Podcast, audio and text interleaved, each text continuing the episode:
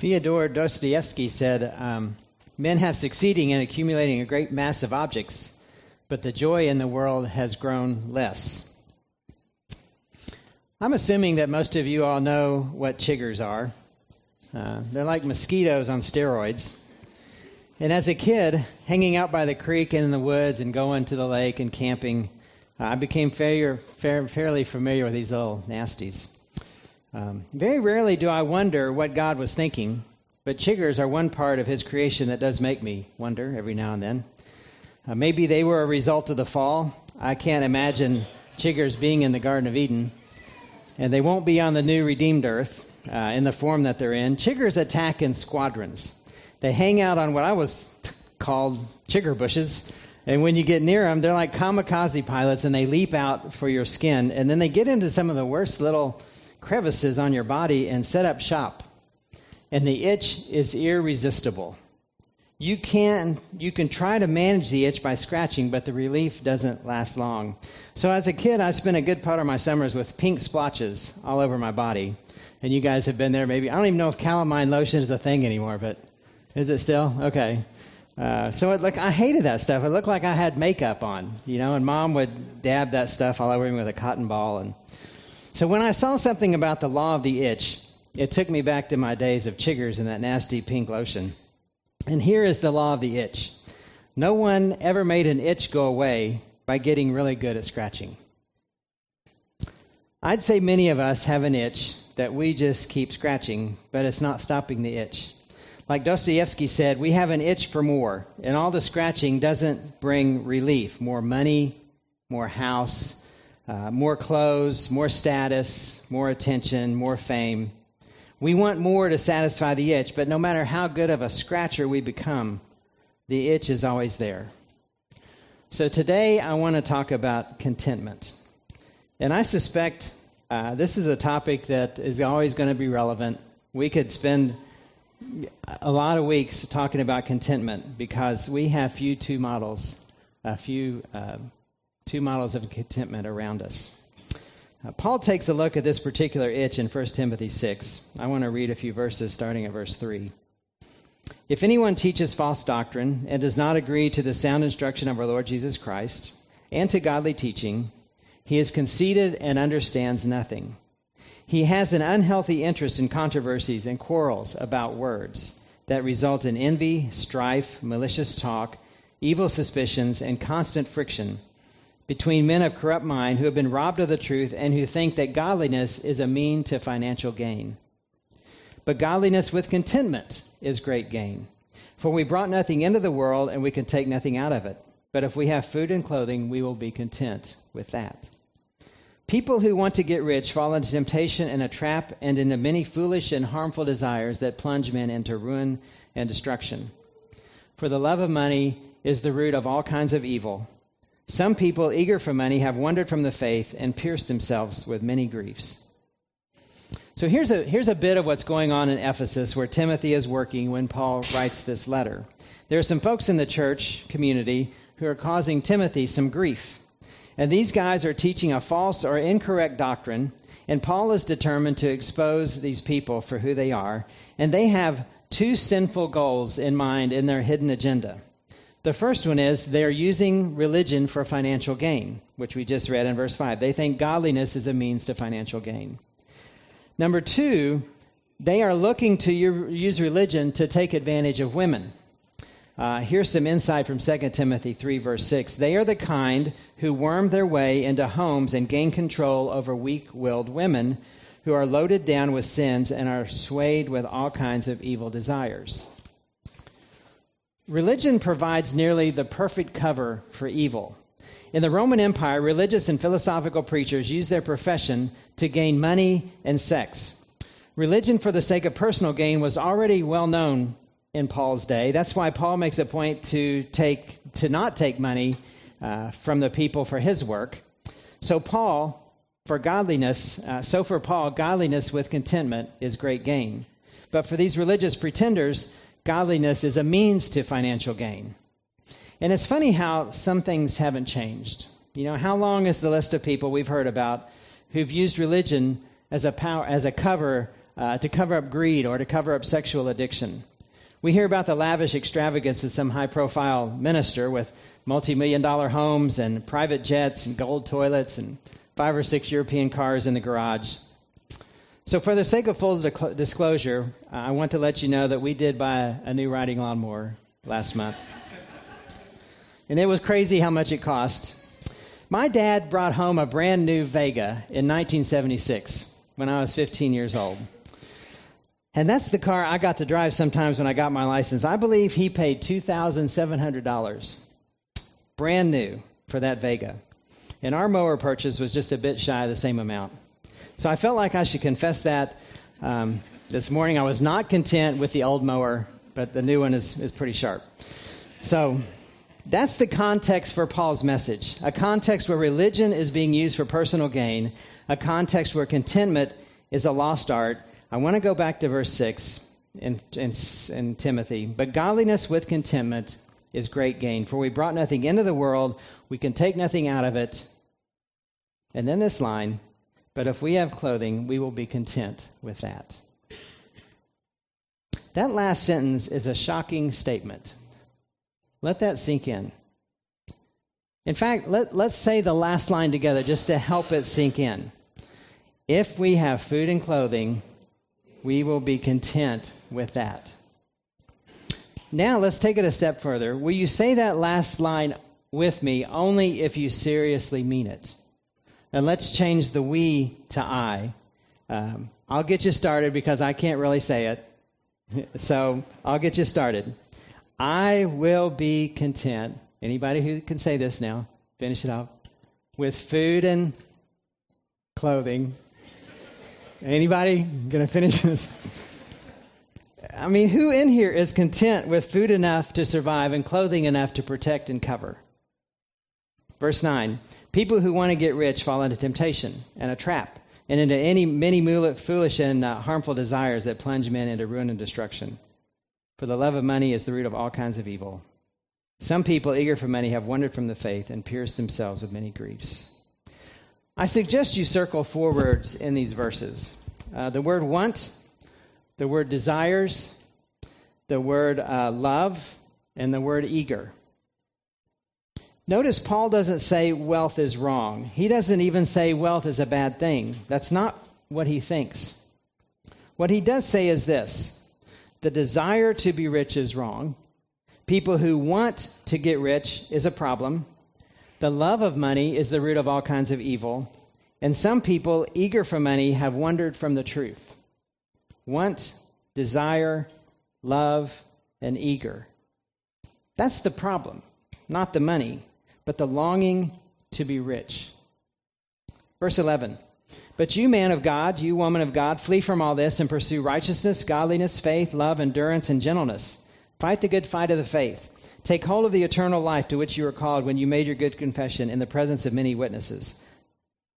He's telling us real clearly flee from this greed. Uh, don't pursue wealth. Pursue righteousness. You guys can pull this off the page as easy as, as I can. Verse 17 Command those who are rich in this present world not to be arrogant nor to put their hope in wealth, which is so uncertain, but to put their hope in God who richly provides us with everything for our enjoyment. Command them to do good, to be rich in good deeds, to be generous and willing to share. In this way, they will lay up treasure for themselves as a firm foundation for the coming age, so that they may take hold of life that is truly life. So, Paul lays out some fundamental principles to attack this temptation of greed. He says, if you have money, don't be arrogant. It's not like it's yours anyway. Don't put your hope in wealth. Why? Because it's temporary. With a market drop of around 20% this year, we surely learned that lesson again. Do good, be generous, share the wealth, store up treasures for the long term, treasures that will last. And don't you love this line? God richly provides everything for our enjoyment. That's a great truth to keep nearby. But I need you to go back to 1 Timothy 6 8 for a moment. If we have food and clothing, we will be content with that. I, I can't seem to just walk away from that line because, first of all, I don't even know that I understand it.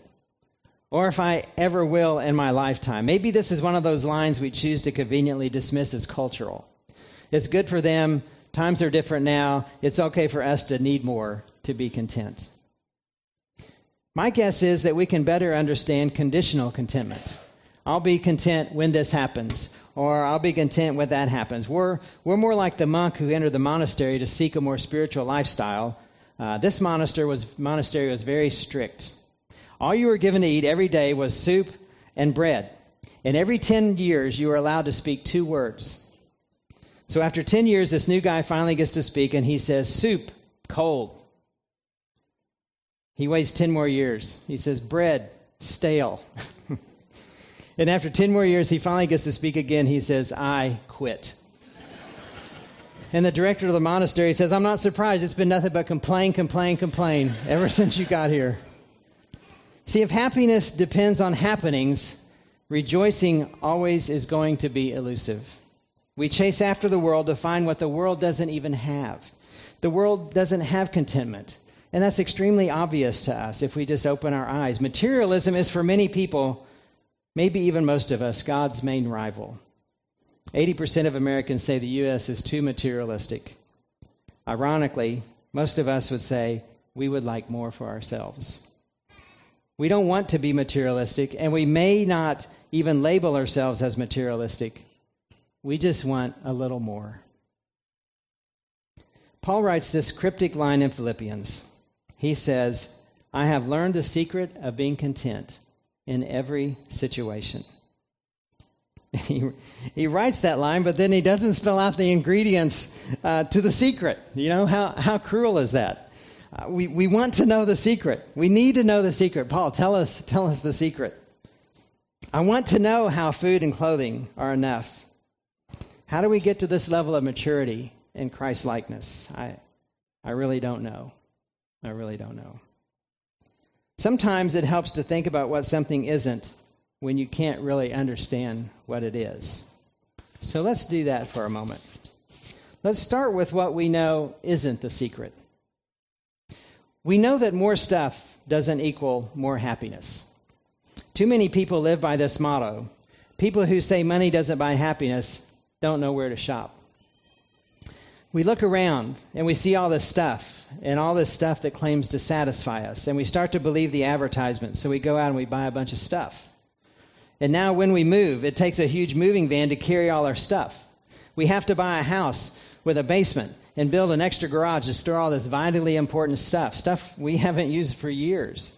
What's funny is we'll move boxes to the new place that were never unpacked from the last place. I mean, how, how crazy is that? A few weeks ago was the time in our, this is known as the Seven Parks neighborhood here around Elizabeth Street and Dantzler. Uh, it's time for leases to be up on all the college rental property around here. And most everyone that was in a house moves out and they drag all their junk to the curb. It's a disaster. It, it, it drives me crazy. Driving down Elizabeth Street, dodging a dozen mattresses and couches, you know, just to get to work.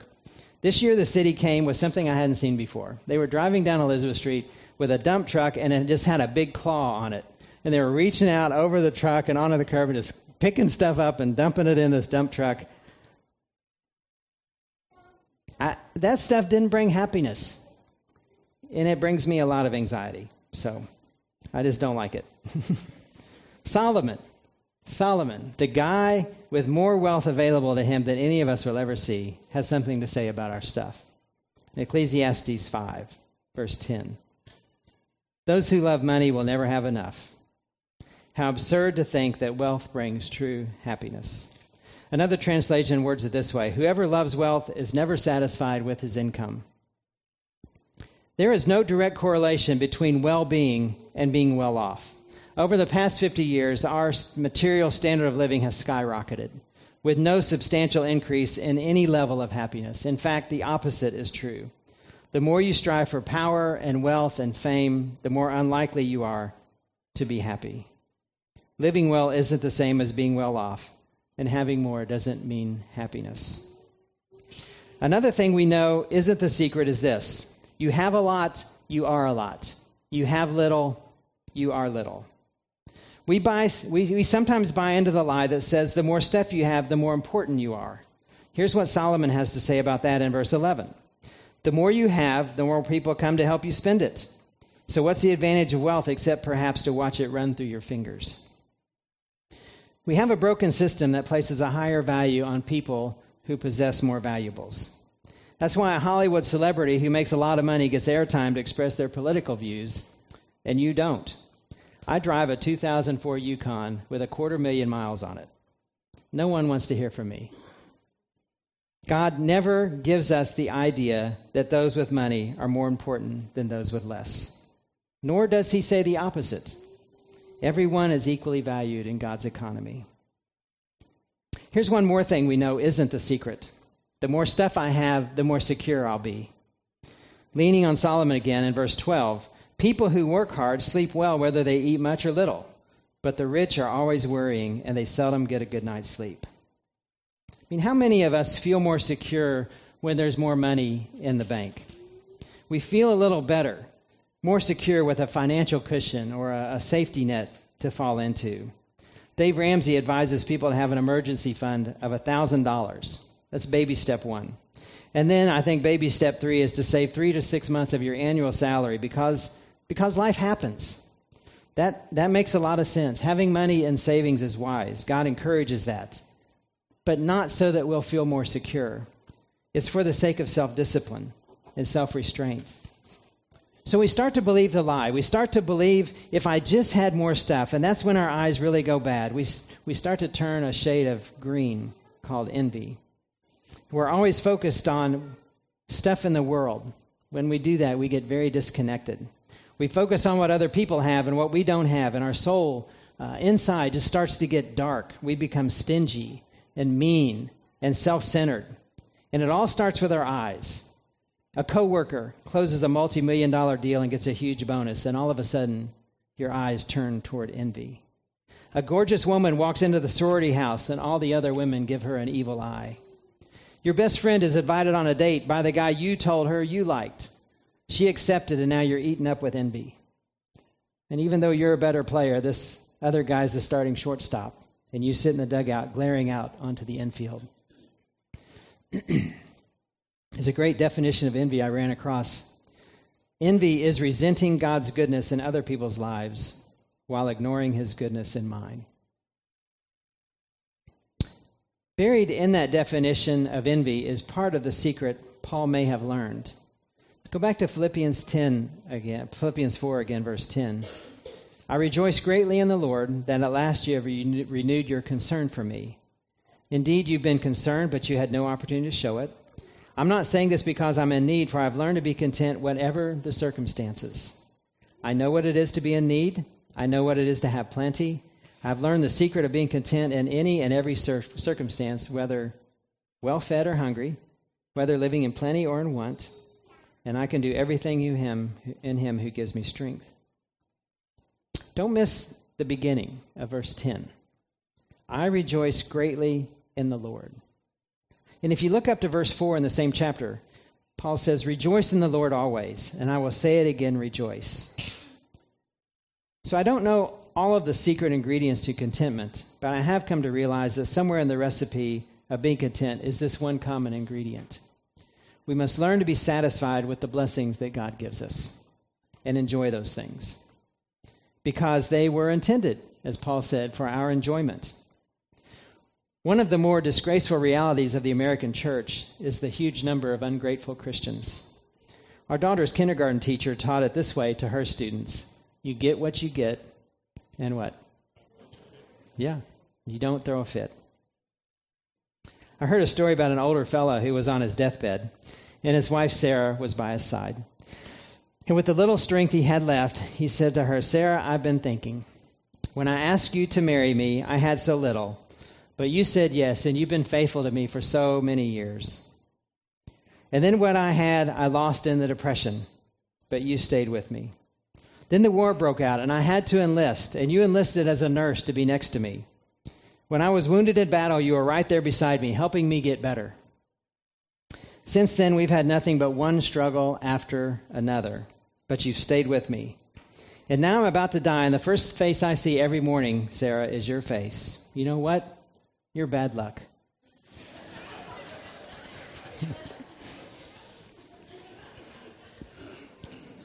We're in a culture surrounded every day with blessings, and we have a hard time learning to be grateful. Paul says he knows what it is to be in need, and he knows what it is to have plenty. It seems to me Paul knows what it is to have plenty of need. His definition of plenty is probably different than ours uh, one decent meal and, and, and not getting beaten with rods. When we travel, we check out the hotels. When Paul traveled, he'd, he'd check out the jail on the way into town because he knew he was going to be there sooner or later. And Paul wrote these words from jail I've learned to be content, whatever the circumstances. He learned contentment can't be lived in, driven, worn, or deposited. And again from 1 Timothy 6 Godliness with contentment is great gain. For we brought nothing into this world, and we can take nothing out. And many of you have been in a delivery room, and guess what? Paul, Paul's right, isn't he? You don't bring anything into this world with you. And I've yet to see anyone take anything with them when they go either. A couple of weeks ago, I stood in the Lexington Cemetery surrounded by headstones. And you know, that property is one of the most beautiful spots in Lexington. And at the same time, it's also a stark reminder that you just can't take it with you. And though there were green awnings scattered through the cemetery that day, waiting to shade those saying goodbye, I didn't see a single trailer. No one was unloading any belongings into the graves. When John Rockefeller died, his accountant was asked, How much did John D. leave? And his accountant replied, All of it. He left all of it. Later in Philippians 4, Paul writes this line, and it may have something to do with the secret. My God will meet all your needs according to his glorious riches in Jesus Christ. My discontentment and your discontentment has really never been about a lack of food and clothing. It's been rooted in a lack of a thankful spirit and a trusting heart. In the book of Philippians, there are 104 verses. Jesus' name or pronoun referring to him is written about 50 times. Do you think being connected to Jesus may be another ingredient of the secret? I mean, that's, that's all Paul talks about. He loves to talk about Jesus. Then we come to this kind of iconic line in Philippians 4:13 that everybody knows. I can do everything through him who gives me strength. Now, if you want to use that verse as a chant of encouragement to reach the finish line of a marathon, or to push you through another bitter cold Kentucky winter or sweltering humidity of a Kentucky summer, or to help you say no to overeating or overbuying or overindulging, you can go ahead, but Paul probably didn't intend for us to use his powerful statement for any of those things. That line and verse 19 are pointing, uh, pointing us toward the all sufficiency of Jesus Christ. And as we learn that all we are and all we have and all we do and all we hope for, it, it's all a gift from God. And that our relationship with God is made possible only through Jesus. Anything we become that honors God is only because Jesus gives us the strength to become that. He will meet all our needs because of his deep pockets. We go to so many flawed and anemic, shallow and impotent sources to be to find contentment when the whole time we're out looking around, the one who holds the keys to the kingdom is offering to give us a set of our own. Remember what it was like to get those keys in your hands the first time. At 16, maybe your dad, your mom hands you the keys to the car. Or maybe it's your first car that you buy, or your first home, or your own business. You know, did any of those sustain contentment? Your first home, you know, soon became crowded or outdated or just not portraying the image that you wanted to portray. We become discontented so easily, and yet Jesus dangles the keys to the kingdom right in front of us. He will hand us the keys to the kingdom of God. I can do all things through him who gives me strength because the one who gives me strength has unlimited resources, and he's given me access to those unlimited resources. And it's no wonder I'm so discontented with all this stuff, with all this junk. I've been diagnosed, I've been designed, and you've been designed by God to receive something so much more extravagant and filling and meaningful. So, I have a couple of questions for all of us to think about this morning. In fact, you may benefit by thinking about it more than just this morning. And here it is What is the one thing separating you from contentment? And maybe this, this will help you find an answer. How do you fill in this blank? I will be content when? When I'm healed, when I'm promoted, when I'm married, when I'm single, when I'm rich, when I'm retired, when I'm a parent. And with your answer in mind, try on this question. If your ship never comes in, if your dreams never come true, if your situation never changes, could you still be content? I, I, get it. I understand. We, we may not be able to say, like Paul does, if I have food and clothing, uh, I'm content with that. But are you moving in that direction? Are you moving in the direction of contentment? Contentment that's not about having a bunch of stuff or seeing things go your way. True contentment is based on the all sufficiency of Jesus Christ. Contentment that's based on knowing who is truly in charge of things around here and trusting Him. Contentment that's based on genuine gratitude for the gifts, the good things in your life which God has given you, and thanking Him. If you've never placed your life and your failures, your future in Jesus' hands, and exchanged it all in for, key, for the keys to the kingdom, contentment will continue to be short term and elusive for you. Jesus offers you contentment, which will continue to grow in your life and change the way you think. And who knows? Maybe someday you and I will also be able to say, if I have food and clothing, I will be content with that. If all the scratching you've been doing isn't relieving the itch, maybe it's to, time to try to do something different. Maybe it's time to stop scratching and start trusting and start being more vocally grateful. I have no doubt that God has given every one of us in here so many good gifts, beginning with salvation through Jesus. The one who can give us abundantly more than all we ask or imagine is ready to do just that. So this morning, look his way, trust his plan, accept the keys to his kingdom, and live as a grateful daughter and son of the King. Let's stand together and sing.